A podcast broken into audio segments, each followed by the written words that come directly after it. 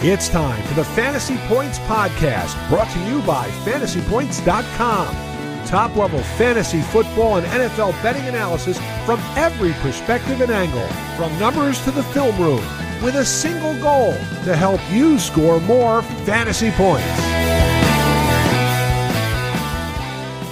Welcome to the first of the season.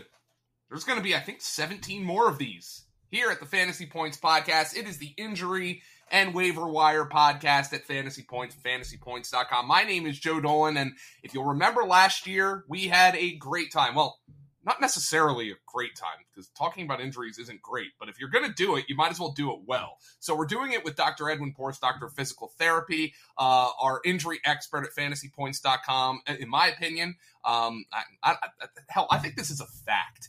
When I think you're the best in the space at like explaining things and and showing actual research to prove this stuff. I mean, um, you're you're honestly invaluable to our team. Um, you're always available to me with a text. I was hosting the game day show, and I wanted you to sing me sweet lullabies about Jerry Jeudy. um, and we will talk about Jerry Jeudy um, uh, this week. But how are you doing, my friend? Um, unfortunately, there is a a relatively lengthy list of injuries here that we need to talk about uh, in week one. However, fortunately, it doesn't look like any of them are season ending. Right. Absolutely. Well, first of all, Joe, I appreciate the kind words. Um, I think you're fluffing my ego a little bit because I definitely uh, whiff often. So I appreciate that. But yeah, we definitely try to provide as much context to the injuries as possible and always uh, go with the process, the process, the process. But I'm, I'm ready to talk about these. Yeah, none of them look to be seen season ending. A few of them are season altering. So um, we can definitely get into that. Joe, we are vaxed, we are waxed, we are ready to fantasy football transact. Yes, we are. You can follow him on Twitter at FBInjuryDoc. Um, uh, Edwin, all right, let's talk about the big one. Um, and, and unfortunately, I mean, this is one that a lot of our subscribers at fantasypoints.com have um, uh, ha- feel the effects because Jerry Jeudy was one of our favorite players to draft this offseason. That is so far down on the list of concerns for Jerry Jeudy. Um, but I did see him tweet. Uh, I don't know if you saw this tweet, Edwin. He says, "I appreciate all the ankle donations." LOL.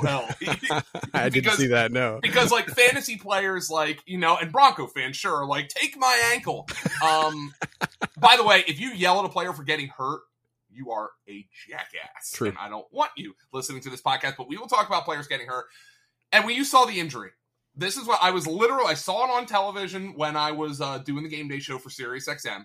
I texted you right away and I said, "Please, please tell me something good about Jerry Jeudy.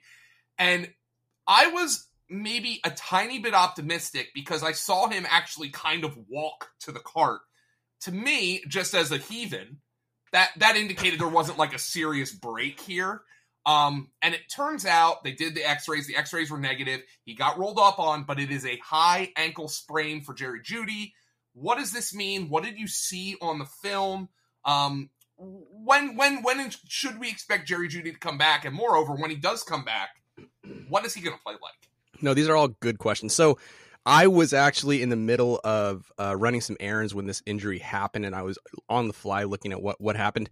It did look bad, Joe it looked bad. His his foot, his ankle turned inward. He had an inversion, sort of high ankle sprain that, or eversion. I'm sorry, high ankle sprain that you hate to see. I was not so certain that his deltoid ligament would be intact after the fact, but that's why observation is one of the lowest sensitivity, lowest value type of analysis you can give right off the bat because it doesn't what it appears to be is not always what it ends up being. But the fact that you watched him walk to the cart does actually give a little bit of insight. There's there oh, see, are, okay, yeah, right. you're not wrong. Yeah. So there there are some uh, rules, sort of like an algorithm that have about 99% sensitivity in terms of if you need to get an x-ray or not. One of the rules that you follow is can they place weight on the ankle immediately after the injury? And if they can place weight on the ankle, then there's a pretty good chance that they are aren't, aren't going to have some major fracture. So you were right. You were spot on. For a heathen, you were doing great. So now we're looking at uh, confirmed Schefter four to six weeks. If we do look at the evidence that I sent everybody yesterday, you do notice that the the me I'm sorry the mode so the most weeks that most skill players will miss for a high ankle sprain is three. So I'm not sure when the when the Broncos bye week is. I'd have to take a look at what that is. I don't know if you know that. Let me look it up right now. So we're looking at this injury for Jerry Jeudy. Uh, Schefter confirmed, like I said, four to six weeks. There is a mode of three, so there's a chance he could be back a little sooner than that. Uh, what they're, they're going to take their time with him. They need to let the swelling be controlled. They need to let the pain response diminish. They need to get his range of motion back. But it, it ends up being uh, here's the data that I'm that I'm talking about. 14% of cases miss zero weeks. That's probably not going to be the case for Jeudy. 22% miss one week. 12% uh, miss two weeks. A whopping 27% miss three weeks. And then um, it's about 10% that miss four. So we're looking at that range that, that lines up with, with what Shefty says. And we usually trust Schefter. Now, it's going to be tricky. We don't know when they're going to bring Jeudy back in terms of if he's actually ready. I've mentioned this study dozens of times. There was a 2013 NFL study the last time that they talked about these high ankle sprains, all 32 team docs in the NFL said, yeah, these are pretty nasty, gruesome injuries, but players can come back come back on an average of around 15 days. However, they don't look to be themselves for four to six weeks. That's where that four to six also comes into play. The first game back, and this is based on my own research from 2016 to 2020, the first game back for uh, uh, NFL players coming off a high ankle sprain, there's about a 20% production dip in that first week. You saw it with Terry McLaurin. You saw it with Saquon Barkley and Alvin Kamara.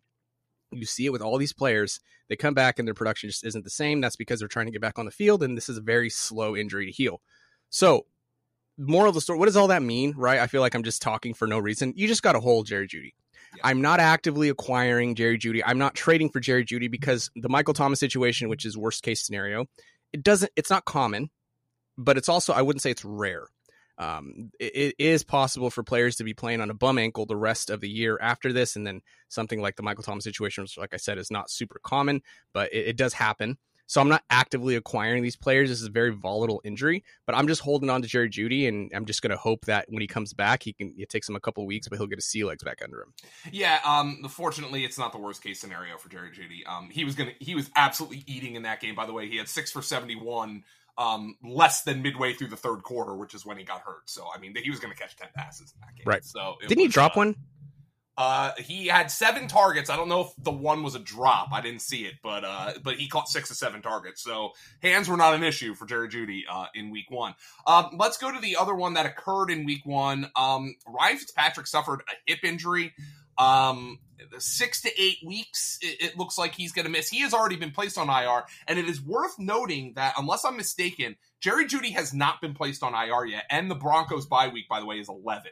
So ah. you would hope he's back before then. Um, but uh, Ryan Fitzpatrick has been placed on IR.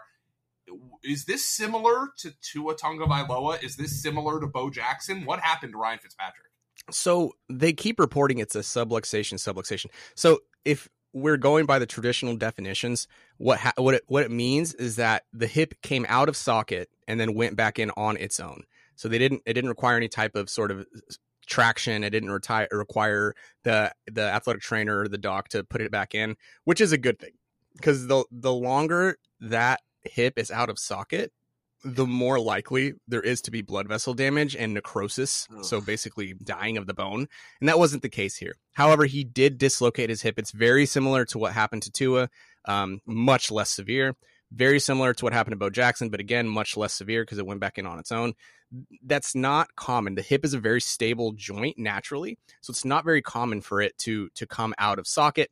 So we're looking at six to eight weeks. I would say that's that's probably the minimum for Ryan Fitzpatrick that we're not going to see him probably come back to full form at, even through this year, even when he does come back. Uh, he probably won't be as mobile. He probably won't be as confident on the hip if he does come back. Um, we might not see Ryan Fitzpatrick for a long time. And if Washington isn't competitive, which is pretty easy to be competitive in that division, uh, I don't know how soon they're actually going to bring him back or if they'll rush him back. But yeah, this was uh, this was a pretty significant injury. And it's a shame for Fitz because he finally gets a starting job like to himself, and then you know he gets hurt right away in week one. That offensive line was crap, by the way. Um, yeah, they are. Just uh, like oh man, that that was a bad performance by that by the team's offensive line. Another major injury that occurred in week one, and I know Edwin, you you you you say injury prone is a lie. It's a it's a catchphrase. Um, that requires a lot more nuance to what you mean. Um, and you've written about that, and, and I encourage you to check that out on fantasypoints.com. However, I'm sure one of the guys who challenges you the most in asserting that is Raheem Mostert, who has yet another injury. It's uh, a knee cartilage. It looks like he's going to have to get surgery. Um, the knee injury is uh, reportedly going to cost him eight weeks. Um, at this point, I mean, for fantasy, unless you have unless you have multiple IR spots, I don't see why the hell you would keep Raheem Mostert on a roster. Um, what's what's the deal with Raheem Mostert? What what kind of insight can you give? Yeah, so the original report, and I I wish I can remember off the top of my head, was that he had chi- quote chipped cartilage. That sounds that, fun. That's not really a diagnosis. I mean, if anything, it means that he might have bone chips floating around along with cartilage damage to the meniscus, uh, which w- lines up with the eight weeks. If he had like a true what's called like a, a chondral defect, it would that would be pretty severe and pretty significant. So I think it might be the on the minor version of what this uh, cartilage and and and bone issue might be. So he's going to undergo surgery, get it cleaned up. Like, yeah, this is going to be an eight week issue. Okay, Joe. So here's the thing about Raheem Mostert.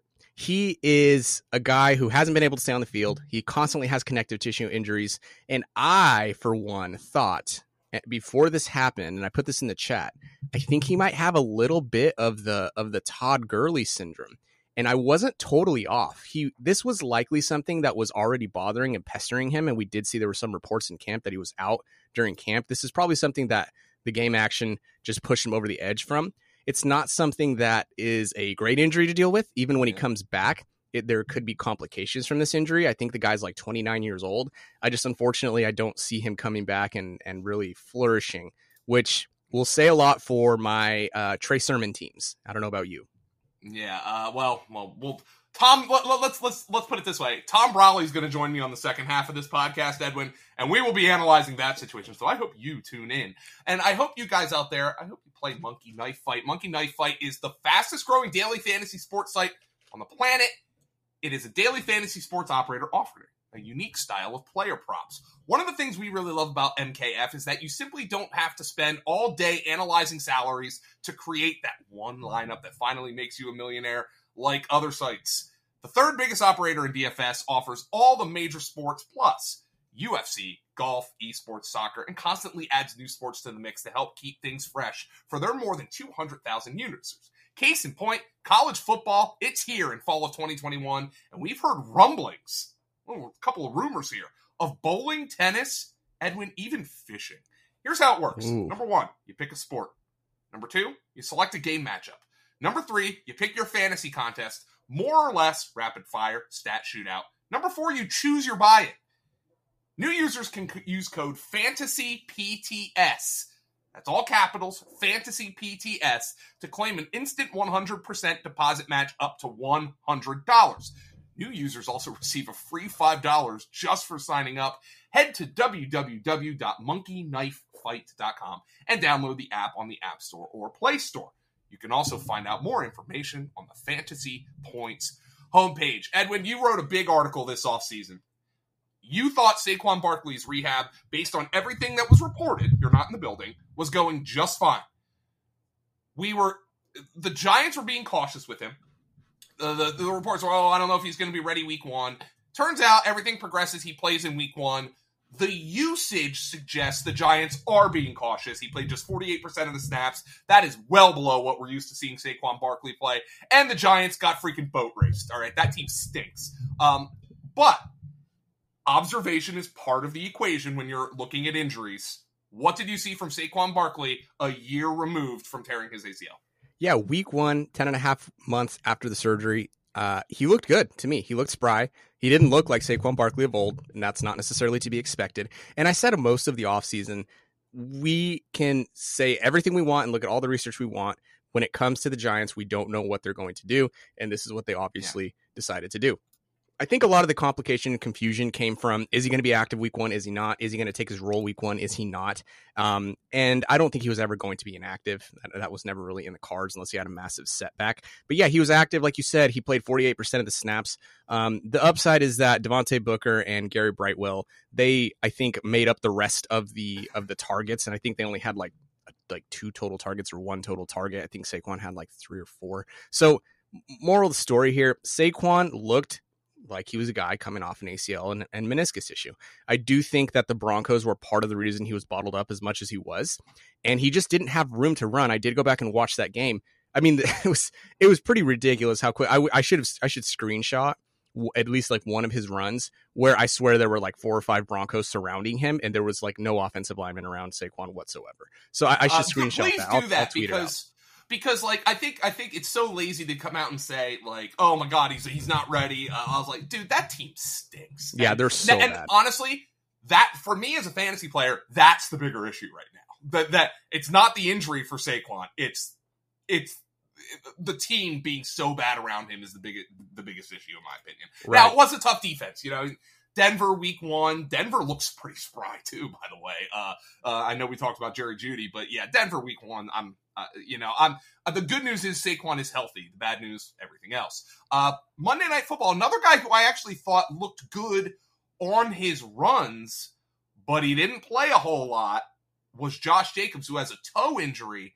Um, what did you see from him? He was clearly that like Saquon. I didn't see any obvious discomfort from Saquon. Josh Jacobs, Ed, when you watched that Monday night game, which was really entertaining, um, he was clearly in pain in, in, that game. But I thought when he was out there, he looked pretty good.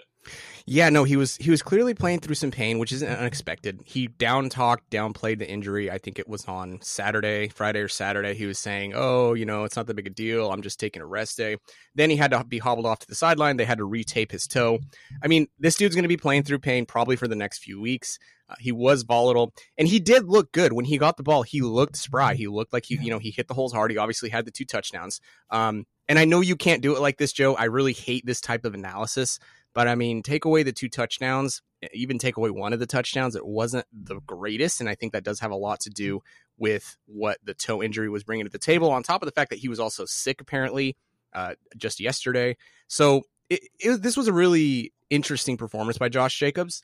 Mm-hmm. I don't really know what you're going to get from him next week now because this this toe injury isn't going away necessarily, but it might be something Short that he can week. play through with the foot plate. So I would say that Josh Jacobs continues to be for me from a health perspective a volatile play, but I mean you probably don't have a lot better options, a lot of better options than, than Josh Jacobs. Odell Beckham was inactive on Sunday in his recovery from ACL injury. What what differentiates Odell Beckham from Saquon Barkley? Yeah, so Odell hadn't taken contact in practice. So what we know about that is that he obviously isn't confident on the knee yet. Uh, he might have had some complications post-operatively. He's older than Saquon Barkley. You know, he's not necessarily you know going to go to the nursing home, but in terms of NFL age, I mean, he's 29 years old, so it takes a little bit longer of a time. There's a, there's a big big gap between 23, 24, and 29, 30. So that was probably part part of what what played into his recovery. I don't necessarily anticipate him to come in and, and have this full workload either. As a receiver, it actually tells you a lot um, because receivers have an easier time coming back from these injuries, but there was probably more meniscus involvement for Odell Beckham Jr. than we initially thought. So that means that he might be active next week. We're not 100% certain. He's two weeks behind in terms of uh, full recovery uh, compared to Saquon Barkley. He had his surgery two weeks after Saquon Barkley did. So it's one of those things that you have to sort of take it uh, for what it's worth. I will probably wouldn't use a lot of OBJ in my DFS lineups. He's probably not going to run as many routes, and to be honest, I don't know how he's going to look coming off of that. Like he he's the one guy that I was concerned coming off the ACL. Uh, because of his age, because of his history, because of everything that we know about him, he I was a little bit concerned, and I'm still concerned in terms of soft tissue injuries if they ramp him up too quickly. Odell Beckham Jr. is a super volatile player right now, and I'm not acquiring him or trading for him. Austin Ekeler is the final one we're going to talk about. Uh, this one is bizarre. Like, I mean, we're we're talking about Austin Ekeler all season. He's a first round pick and and all this, and then all of a sudden he just doesn't practice on Wednesday and Thursday heading into the Sunday game. He's active on Sunday, but he doesn't get a target. Um, he did run routes on about half of Justin Herbert's drop get backs. Uh, did you see anything? Um, this is somebody who has a history of hamstring problems. Austin Ekeler is open about his history of, of hamstring problems. He's a real one. He's a good dude. Um, what what what should should we be concerned here? I would be cautious.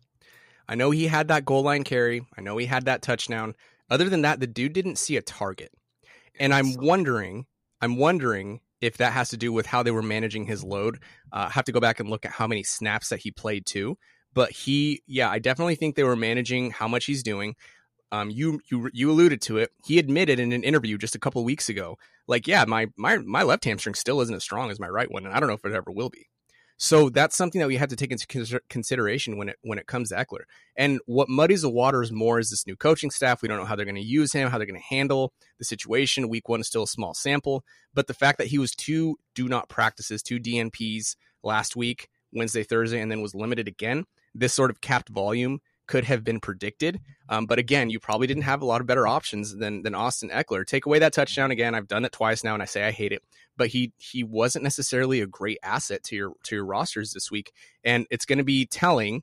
Uh, it's going to say a lot what his practice statuses are this week, and it's going to tell us a lot about where he is from a health perspective. But yeah, man, this this guy is moderately volatile at least moving forward because you the week one is when everybody should be healthy right? Week one is when everybody should should, should be I practicing in full. Mostert. That's what I said about Mostert yeah. on our live stream. I'm like, if you drafted Raheem Mostert, he's never going to be healthier than he is now. And then, uh, and then I mean, injuries not. are part of the game, man. They're just part of the game, and that's why you're part of the game. Uh, follow him on Twitter at FB Injury Doc. Make sure you check out his injury insights at fantasypoints.com. Now, I strongly encourage you to subscribe to fantasypoints.com using the code 21Porras10 by the way get you 10, 10% off.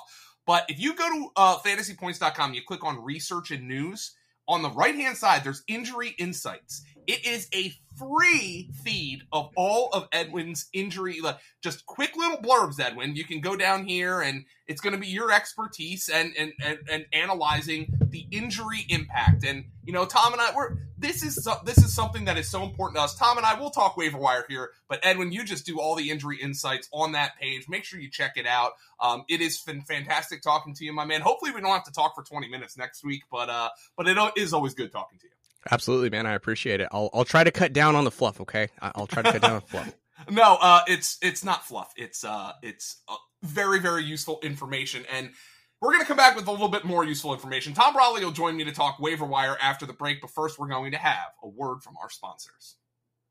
We are back. Thanks for uh, hanging around after a wonderful little uh, uh, segment with Edwin Porras. Unfortunately, when uh, I get to talk to Edwin for 20 plus minutes, it means there's injuries to talk about. We don't like that very much.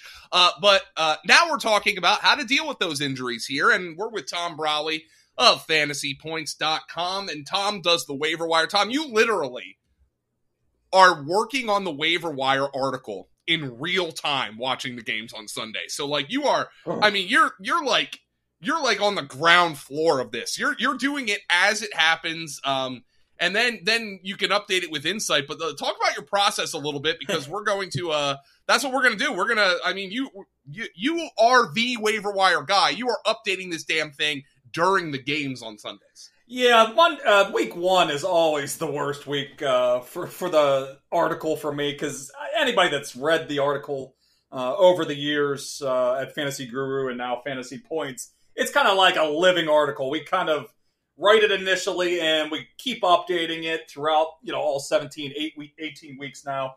Uh, so the first week is always a brutal one. Uh, the, the one o'clock games end at four. I, I start writing it. Uh, I didn't get done until about, you know, 12, 15 this week. Um, you know, it was, I, I did the, I do the, uh, Thursday night, one o'clock, four o'clock. Then I kind of hand it over to John. He puts the finishing touches on it. So, uh, that's kind of the process for it. So between Sunday and Monday, I, I, was like working for like 22 of 30 hours, and the well, probably like more like 23 of 30 hours, and the other seven were spent sleeping. So uh, I'm running on fumes a little bit here today, but uh, you know, got a little bit of rest last night. Got to watch a good game there. Uh, yeah. Uh, you know, they were uh, trying to blow it as uh, much as they could there, the, the Raiders, but uh, they ended up pulling out at the end. So uh, you know, it's uh, it's it's fun to have football back. Uh, you know, not, the, the waiver wire's going to be a little bit busy this week. Not not, not nothing too crazy, but no. Uh, we had some sh- shenanigans uh, coming from Kyle Shanahan, uh, you know, this week. So you know, it's a, it's an interesting waiver wire here right off the bat. Yeah, uh, by the way, Tom, I want to remind everybody uh, that at fantasypoints.com, if you're a premium subscriber to fantasypoints.com, and you can use the code 21Brolley10 to get that, uh, this this podcast is being released on Tuesday early afternoon. on Tuesday nights, we have a new live stream for premium subscribers. It's our projection show where our staff is literally going to, we're going to pull back the curtain and we're literally going to have a discussion. John, this guy's too high. John, this guy's too low with reasoning. Um, Wes Huber, Scott Barrett, Graham Barfield, obviously me and you, Tom, we're going to be on there, and it's just going to be a little bit of a peek behind the curtain and give you an early look at some of the lineup decisions you should be making. I think it's a really unique show in the fantasy space, so I hope everybody checks that out. And Tom, you and I will be in uh, in Discord uh, or for our premium subscribers today, answering waiver wire questions. You know, um, FAAB budget stuff like that. What would you do in this situation? Would you drop this No, guy? Our favorite questions, the FAAB question. Oh, I hate them. Oh, because like can't uh, uh, stand because like Tom, I don't know how to handle FAAB budget. Like I just like I just throw a number out there and I'm like, "Pfft," you know, I hope Yeah, that exactly. gets it done. And, Like, you know, every league is completely different. You know, I'm You know? playing some like super competitive leagues where everybody shoots their wad. You know, the first couple weeks, and then you know, there's more. You know, maybe a sharper league where you know people are kind of trying to spend their money throughout the season, and you know they're a little more conservative. So every league is completely different when it comes. yeah, to and, and, like I mean, I always feel bad when people ask, but like I'm like, ah, it's a 25 percent situation, you know. That's a, and I mean, there are going to be people who blow 100 percent of their budget on Elijah Mitchell. I don't know how uh how defensible that is, but Tom, let's talk about the waiver wire star. I effing hate you for picking him up. I was in the Oh, I, I was literally in the shower getting prepared for the game day show when you picked him up in our long term league. Literally Uh, ten minutes before kickoff for the one yeah, o'clock. I- I was out walking my dog uh, in our 14 team league. I, I'm kicking myself that I didn't do it in more leagues, but I figured the 14 team league uh, was the most defensible to do it. And yeah. you know, Well- now he's now he's the guy here. Elijah Mitchell uh, from San Francisco. What did you see? What kind of FAAB budget would you use on them? Um, is there a potential landmine here? Um, was Kyle. Shanahan being really disciplinary for Trey Sermon and Brandon Aiyuk? I mean, it was a bizarre situation. There was no indication from anybody before the game. At least Sermon was inactive. I mean, the the Aiyuk thing was bizarre, but there was no indications over the past couple weeks from any reporter connected with that team that any of this was even within the realm of possibility. Yeah, I, I I saw some reporters on the beat saying, "Oh, this was in the yeah yeah." You then report it. Like nobody Yeah. had any of this out there. Uh, it was completely blindsided everybody. So um, you know, it, Mitchell's kind of the guy for now. Uh, you know, he played well in the role. Mostert, it looks like he's going to be out uh, about eight weeks. I'm sure you guys got into that So- a little bit. It was a perfect storm, by the way, because Yes. Trey Sermon was inactive, but Mostert ripped off 20 yards on his first two carries, and then, as Mostert is wont to do, ended up on the sidelines. I mean, he, I, so it was a perfect storm. It, this is this this was just uh don't kick yourself if you weren't like Tom. We're in a 14 team deep league. So Elijah Mitchell was actually one of the most appealing options on the waiver wire. I mean, this is everybody loaded up on Mostert in DFS. I mean, Tom, it was a perfect storm here. Yeah, absolutely, and it was a perfect matchup as well. The Lions were, you know, one of the worst in the league, and you know he took advantage of it, and you know broke off the long touchdown run, got up over hundred yards. So, uh, you know, he's he's going to lead this backfield for now. But Shanahan, you know, he's prone to you know make changes and you know use you know kind of use the hot hand in his backfield here. Um, you know, if Trey Sermon gets dropped in any of your leagues this week, which is probably a, a great possibility, and um, you know some of the you know the the lesser uh, you know you know not as sharp leagues, maybe your hometown leagues. Uh, you know he's probably going to be he could be dropped in some of those. So I would go out and pick him up. I think JaMycal Hasty, Hasty is even in the mix here, but uh, Mitchell is the guy for now. Uh, as long you know as long as he keeps playing well. So he, he kind of played in that. Uh, they played in a very similar system at Louisiana. Uh, it was a six round pick, kind of went under the radar but uh, you know he, he's uh, extremely athletic and uh, is kind of a good fit for this this running scheme, this outside zone running scheme. So uh, you know he's the guy for now, and you know I would be he's the, he's definitely the top guy out of all the positions here to to be looking to add here because you know anybody that's leading this San Francisco backfield has a great route to uh, fantasy relevance. Yeah, and, and so uh, let- let's just let's just put it this way, Tom. You're not you're not closing the coffin on Trey Sermon. Oh God, no, no. I mean, would you be surprised in the next three weeks that he's the lead back here? No. I mean, I, I feel like Shanahan is, you know, using a heavy hand here with Aiyuk and Sermon. I, Uh, you know, Sermon played a lot with the starters during the uh, the preseason as well. So, uh, you know, I would you be completely shocked if Sermon is the lead back a- after week two? No. Uh, you know, he comes out and he, he's the guy. Like, I wouldn't be totally shocked. So, I, I think Mitchell's the guy for now. But th- this is going to be a week to week process with the San Yeah. Francisco backfield. this is going to be different. This is going to be different, Tom, than Aiyuk. I think Aiyuk, San Francisco probably needs Aiyuk. You know, like Trent Sherfield, you know, ain't going to cut it. Like, No. but for Sermon, I mean, now he had Elijah Mitchell had a great game, and and I, I, I have a couple of uh, uh, little tidbits from Greg Cosell on Mitchell, um, and uh, in his uh, breakdown of Mitchell for our uh, for our NFL draft guide up at fantasypoints.com, which you could still buy for twenty five bucks. Um, the more I watched Mitchell, the more I liked him, and here is the kicker. Mitchell would project best in a foundational zone scheme, and I got a question on our Discord channel, and they said, uh, uh, "Does San Francisco run a foundational zone scheme?" And I responded to the to the gentleman, and I said, "San Francisco runs the foundational zone scheme." Yeah. Tom. I- Everybody is copying it. You know, it's it's trickled down. Yeah, I think in Louisiana, basically, from stuff I was reading, that their coach, you know, uh, you know, was picking Shanahan's, you know, brains, like watching video, and you know, they were kind of emulating his offense a bit uh, whenever Elijah Mitchell was running in it. So, Yeah. uh, yeah, he his he is the zone running game right now. So yeah, he's he's the big guy on the waiver wire. Tom, just uh, another couple names out there. Um, check Cordarrelle Patterson's positional eligibility. I got to be honest, watching that game, and it was a. I mean, Atlanta got dominated. It was, but they did run the ball well in the first half. Tom, I thought Cordarrelle Patterson looked better than Mike Davis. Yeah, uh, and Gallman was a, a healthy scratch. I mean, that wasn't totally not surprising. No. Yeah, since he's just new to the offense, but um, yeah, he, he could carve out a little bit bigger role here. Uh, I want to get on your guy here from the Eagles, Gainwell. Oh, I mean, Gainwell. he's he's a guy. If I miss out on some of the top guys here, uh, he's definitely in the mix. And that was even a, a terrible game script for him, and he was excellent. I mean, So they were they were leading that entire game, and you know we're thinking the Eagles are going to be a 500 team, maybe worse. So you know, better game scripts are likely coming his way in the future. Yeah. So, uh, by the way, um, he was exclusively the hurry up back. Boston Scott didn't play a snap. Yeah. Um, Gainwell was in the two minute drill. He was out there. Miles Sanders looked great, by the way, but Gainwell, he was excellent, Tom, in pass protection. Mm-hmm. And that's a rookie running back in his first game. I mean, he's out there. He's somebody who's very interesting. James White, uh, 33% rostered on Yahoo. Um, Uh, yeah, that, that better be up over fifty percent. I mean, he's just did exact, especially since Yeah. Stevenson and Harris both fumbled. Um, he did exactly what you would want to see. Uh, one more, I just want to ask you, Tom. What did you think of the Baltimore backfield last night in the game?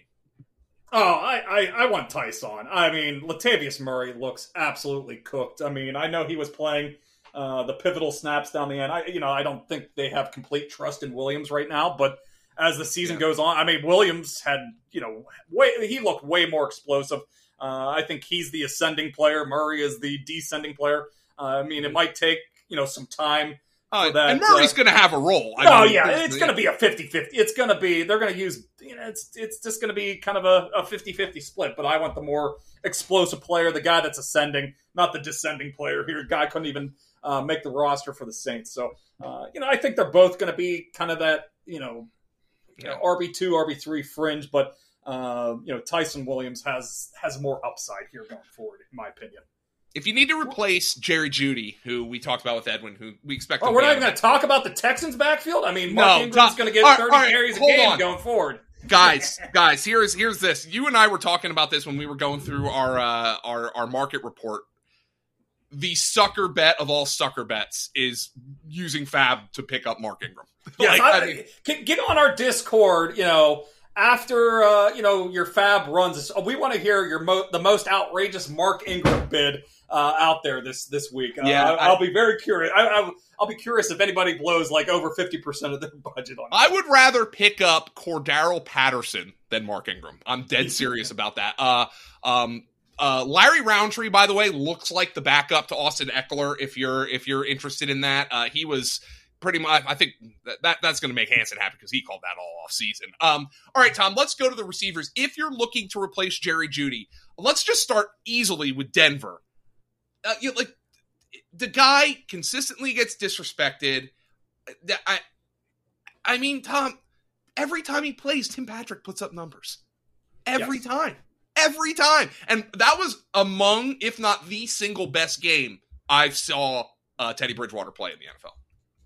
Oh, he's he's you know he's going to get the ball to his receivers too. I mean, we saw in Carol, Carolina last year. He you know he he supported three wide receivers last year. So uh, you know we're talking about Tim Patrick here. I mean, yeah. KJ Hamler, he might have the he has the bigger upside out of you know. I, I think Tim Patrick week to week, he's going to be your reliable wide receiver three. You don't have to really sweat it too much. Just plug him in there, and uh, you know he's not going to kill you. Uh, Hamler's going to be, you know, he's going to have the wild ebbs and flows. But um, you know, it was interesting at least that Jeudy was kind of the guy in the slot, uh, you know, in week one here. I would think, you know, and it was a great spot for him. I mean, Bridgewater was feeding him the ball there. I would think that Hamler kind of slides into that spot. So maybe, maybe KJ gets a little bit more consistency, but uh, you know, he's always kind of been the the shot play guy. He, uh, you know, he missed that long fifty yard touchdown pass. We're, we're Penn State guys. We're texting her. You know, there's oh, KJ. Oh, he was wide ass open. Yeah. Oh yeah. I mean, it wasn't the easiest catch. It was kind of he kind of had to turn his shoulders to to adjust to it, but. Uh, there was literally no defenders around him, and he, he couldn't call, uh, haul it in. But uh, you know, uh, bigger days are ahead for both of these guys. It, you know, uh, how long did Edwin say uh, we could be looking at a Jeudy absence. Well, he, Edwin actually leans to the shorter end, the like okay. three weeks. But you know, uh, there's a chance he's not 100 percent when he gets back. So maybe they wait to get him 100. percent Who knows? Um, Tom, another guy. If you're not looking just at the Broncos, um, go back and look at Sterling Shepard's game logs. I mean, he is the only guy who did anything for that Giant offense on Sunday in that absolute crap fest against Denver. Yeah, it's uh, six. I have it in the article. Six catches in nine of his last thirteen games. So, um, you know, he actually scored a touchdown this week too, and made a big play. Uh, racked up some uh, yards after the catch, which usually isn't his, you know, his mo. But um, you know, he's he's a forty percent owned guy. Uh, you know, we were talking about James White. That that's you know, if he's not owned up over fifty percent of leagues, I don't yeah. know what's going on here. DeVante Parker is the, in the same deal here. Uh, you know, he kind of got disrespected all summer. His, he led them in his, targets, yeah, and he led them in target. You know, and I wouldn't be surprised if that's the, the case going forward. Uh, he's kind of the Mister Reliable in that offense. The uh, you know when it when it gets, they're both kind of they're very much different players, but they're kind of the same. Like when the going gets tough, it's third down. I'm going to go to my most reliable guy, DeVante Parker, Sterling Shepard. Um, you know, I, I, think they're both kind of similar in that way. So they they should both be picked up and you know owned in over 50% of the leagues after this week. Yeah um by the way tom we can't talk about everybody on the podcast. We're not going to give the whole article away but if you subscribe to fantasypoints.com the week two waiver wire it is one of our premier it is the premier article on the site quite frankly during the season. Um there's more guys to talk about you know nelson agholor um the, the cardinal guys we, we had two real uh you know guys that didn't do anything in week one but you know all the peripherals kind of say big things might be coming for them I mean, MVS, Marquez Valdes-Scantling, he kind of yeah. got pulled at the end of the game with the starters. I mean, it was Lazard and Cobb I mean, at the end of that game playing with Jordan Love. He, he saw eight targets. You know, it, it, looks like he's kind of firmly the number two receiver here. And we're always trying to get pieces of that Packers passing game. We're not, you know, they're not going to be this terrible all year. Uh, hopefully that was just a one off against the Saints. And uh, the other guy playing Thursday night, I'm going to guess uh, he might be the Thursday night special for John Hansen and myself on the uh, the program is Dyami Brown. Uh, Dyami Brown. He uh, yeah. yeah. he he was the starter. He played uh, across from Terry McLaurin. Um, you know, it was a it was an ugly. You know, Fitzpatrick gets hurt in the second quarter there. It just kind of threw the entire offense out of whack. But uh, you know, the the numbers look like you know he could be something here in the next couple couple of weeks here. So um, you know, two guys that probably are going to go under the radar on your waiver wire pickups, but um, would be good stashes for you going yeah, forward here. Uh, for sure. Um, and, and then Jalen Reagor, by the way, six catches. Talk about, you know, like the Eagles come out and Quez, and I loved Quez Watkins, the, the, the scripted plays at the beginning of the game. Tom, Quez Watkins caught three passes on the first three plays of the game, doesn't see a target. Meanwhile, yeah, Jalen Reagor ends up catching six passes and scoring a touchdown there against Atlanta. Yeah, he looked pretty good. I mean, the the entire passing game looked pretty strong. Uh, you know, I may, maybe it's with the going against the Falcons defense, but uh, you know, we'll see this week. I mean, that 49ers secondary looked awfully shaky, uh, and they just lost Jason Verrett. So, uh, uh-huh. you know, could be a good spot. I want to drop a little more because I mean we're in the charitable mood here. Uh, you know, it is week one. Uh, you know, we'll, we'll save a lot of this stuff for the article going forward. But uh, Cedric Wilson's another guy. Michael Gallup goes down. Uh, he's probably going to be out three to five weeks. They didn't use any other receivers besides Cooper, uh, you know, Michael Gallup, CeeDee Lamb, and, and Cedric. Wilson. So he's going to be kind of locked into that big role. And we're, you know, they threw it 58 times. They, you know, th- this is going to be an offense that throws it a lot. Yeah. So if you're looking for just like a plug and play for a couple of weeks, uh, you're you're not too satisfied, or maybe you just lost Gallup. Uh, you know, Wilson is certainly a guy. You know, he's not going to kill it, but you know, he, he should be good for four or five catches for 50, 60 yards. Tom, you need to come prop up on Thrive Fantasy this football season. Thrive Fantasy is a daily fantasy sports and esports app for player props. With Thrive, you can eliminate countless hours of research and focus on only the top tier athletes that have the biggest impact on the game. Choose 10 out of the 20 available player props to build a lineup. Each prop is assigned a fantasy value for both the over and the under based on how likely it is to hit. You hit the most props and rack up the most points to win a share of the prize pool. And Thrive has over 140,000 guaranteed in prizes for NFL Week One and has already awarded over four million.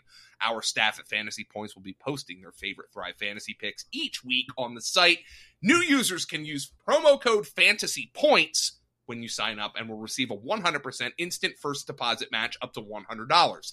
Download Thrive Fantasy on the App Store or Play Store by visiting www.thrivefantasy.com.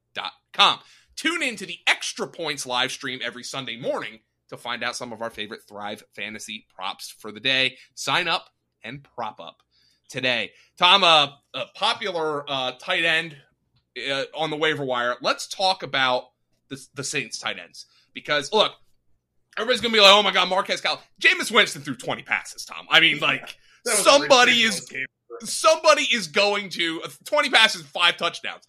Um, somebody is going to lose out on a target share when uh, your quarterback throws 20 passes. But I got a lot of a lot of texts, uh, a lot of uh, uh, Discord chats, even before the game. I know you guys are high on Juwan Johnson. Should I stash him? And I said he is he is the stash of stashes. But Adam Trautman, uh, Johnson scored two touchdowns. Trautman saw more targets. What's your read on this situation? Uh, yeah, uh, this, it's going to be uh, an interesting one here. I, I, think I lean towards Trautman, Uh, you know, as being the more consistent overall piece here. He, you know, he was on the field for uh, you know eighty-two percent of the snaps last week, and uh, you know, Juwan Johnson's kind of a situational player, but you know, he got he has that Jared Cook type of situational player. So um, you know, Juwan Johnson's going to be, you know, kind of like an all or nothing kind of player here going forward. But I do think, you know, all the guy has done, done is uh, made plays since the preseason. Um, you know, he's come on the field and he was making plays uh, in their first couple preseason games, and then you know he makes two spectacular. I mean, I don't know if you you remember, remember those catches, Joe. I mean, one he like laid out parallel to the ground, and the other he like you know skied in the back of the end zone and yep. got both of his feet down. So I mean, they were both impressive plays, and uh, you know, I, I, I don't, you know, and, and we we're talking about the Saints receiving core. I mean, Marquez Callaway's, you know, had a nice run of it here since August, but you know, he's an undrafted free agent. You know, he doesn't have a, a you know a long track record of success in the NFL, and uh, you know, try naming like three other receivers behind him. So. Uh, it's a really thin group right now behind Alvin Kamara. So uh, I would be taking my shots on either one of these guys to, to see if uh, you know they're they're not going to throw the ball twenty times a, a game going forward yeah. here. So uh, there's going to be more volume in the passing game, and uh, maybe both of these guys can carve out uh, you know at least some tight end two type of value here. Uh, Tom, we're just going to hit one quarterback, and, and it's going to be Taylor Heinicke. Um, uh, hopefully, you're not streaming quarterbacks at this point, but you might be in the super flex league. uh, you might be in a super flex league. Um, he runs around, he makes plays. I can see why they like him. To me, he is like the quintessential backup quarterback because mm-hmm. you know you saw that downfield throw to uh, Terry McLaurin. Tom, it looked like it had helium in it. I mean, like the, the guy just doesn't have arm strength, but he is a quintessential kind of backup quarterback who can run around. He's going to make play. He had 17 yards rushing in that game. I mean, if you're in a super flex league, I think you could do worse than Heinicke. Yeah, he's got some like Case Keenum type of vibes. You know, he's Yeah, got I a that. you know a second reaction type of player. Uh, you know, he'll run around. You know, he's not going to be like a a fifty you know rushing yards per game type of quarterback, but uh, you know he should kind of live in that twenty to thirty yards, and maybe he'll get you a rushing score. And Right, the score Um, is what I was saying. Like, you know, you know, he can get in there on, at the goal line for you. Yeah, yeah, and he, you know, they're they're gonna, you know, this week's kind of a tough spot. You know, they're going against the Giants. That's going to be a, a very low scoring affair, and it's one they should kind of dominate. It is, the, you know, we're our first Thursday night game uh, of the year here, so it might be a little, little bit low scoring. Might not want to necessarily necessarily play him this week, but um, you know, it, it's looking like a six to eight week injury for uh, for Fitz, Fitzpatrick there with his hip dislocation. So. Um, you know, he's going to be the guy here. So he's going to be, you know, a fringe QB two, uh, you know, uh, a high end QB three, you know, so super flex type of guy. But um, you know, he, he's going to do some things with his feet that, which are, you know, certainly a nice little bonus here. Yeah. Uh, so Tom, uh, how about the NFL crapping on us already with the Thursday night game week week two? Oh, I mean, know. I mean, the whole. Have you seen the whole uh, primetime slate? We got the Lions on Monday night. Football. Well, you know, I'm actually a lot more excited to watch that game because the Packers were so freaking bad last last week. Like that has serious meltdown potential. So I'm going to be tuning into that. Chiefs Ravens is a really good one on Sunday. Yeah, I, I know, think that's, uh, that's what they were going for. Or we'll put like the the game of the uh, AFC here in prime time here, and uh, you know we'll get some of our you know we gotta we gotta appease all the uh, you know fan bases here, so we'll we'll get some crappy uh, prime time games out of the way early here. Uh, did you did you see uh did you see week three's Thursday night game? No, I haven't looked that far ahead yet. I, I think. Go ahead. Panthers and the Texans. Okay, I was gonna say I thought the Texans were pretty early in the season. Yeah, uh, so yeah, uh, um, uh, unfortunately, yeah, but next Sunday No, night's it gonna, sounds like the NFL is backloading the Thursday night schedule this year. yeah, ne- uh, next Thursday night, uh, yeah, next Sunday night's going to be a real rip snorter. But uh, yeah, uh, the, the primetime schedule, un- unfortunately for us, Tom, because those are the chances we actually get to sit down and really watch the game. games. Yeah. Yeah, like you know. So uh, anyway, um, I hope you guys uh, uh, respect what we do. You know, we the, the game we we have to suffer these terrible primetime games, the games that you know we actually want to sit down and watch. Be uh, because on Sundays we're busy, we're working through it and. We're discussing it today. I want to remind everybody check out the Tuesday night live stream for premium subscribers at fantasypoints.com. And if you're a premium subscriber, you get all of our DFS content you get into our discord channel. You get all of tom's betting content. We have an expanded betting package this year. Um, it just really fantastic stuff. You get access to all of our live streams as well. Tonight's show is the projection show where we are breaking down our rankings and projections live for you. I, I think this is a meet john requested this meeting last year and we were all like burnt out. We were like oh my god uh, we don't want to do it. And then turns out i mean john knows best. He, it was a good idea and we just didn't do it. And um, it's going I have to no be- idea how this is going to go, Joe. It, it- you know, it, it should be pretty fun though. I- I'm looking Yeah. forward. It's going to be uh, more informal. You know, we're not going to, you know, oh, host you know, it. and, Yeah, yeah. It's not going to be. It's going to be just a discussion basically. Yeah. So it should be pretty fun. Uh, do we have any promo codes to throw out there? Maybe. Oh yeah, just- twenty-one Brolley ten. there we go. Yeah, you so- want to so- get in on it? Look, you might be one and zero. Here's the deal. This is the way I look at it. I don't want to. If you're zero and one, you definitely need help. But if you're one and zero, you want to pull away, man. Like you know, you don't want to cede that lead. You want to. You want to max for Verstappen this thing. You want to win by a lot. Go to fantasypoints.com and and we'll help you out. For Tom Brolley at Tom Brolley on Twitter, I'm Joe Dolan at FG underscore Dolan on Twitter, and for Edwin Porras as well at FB Injury Doc on Twitter. This has been the week number two injuries and waiver wire podcast. I hope you all enjoyed. I hope you subscribe, rate, and review to make sure you're back with us next week, and uh, we will talk to you then.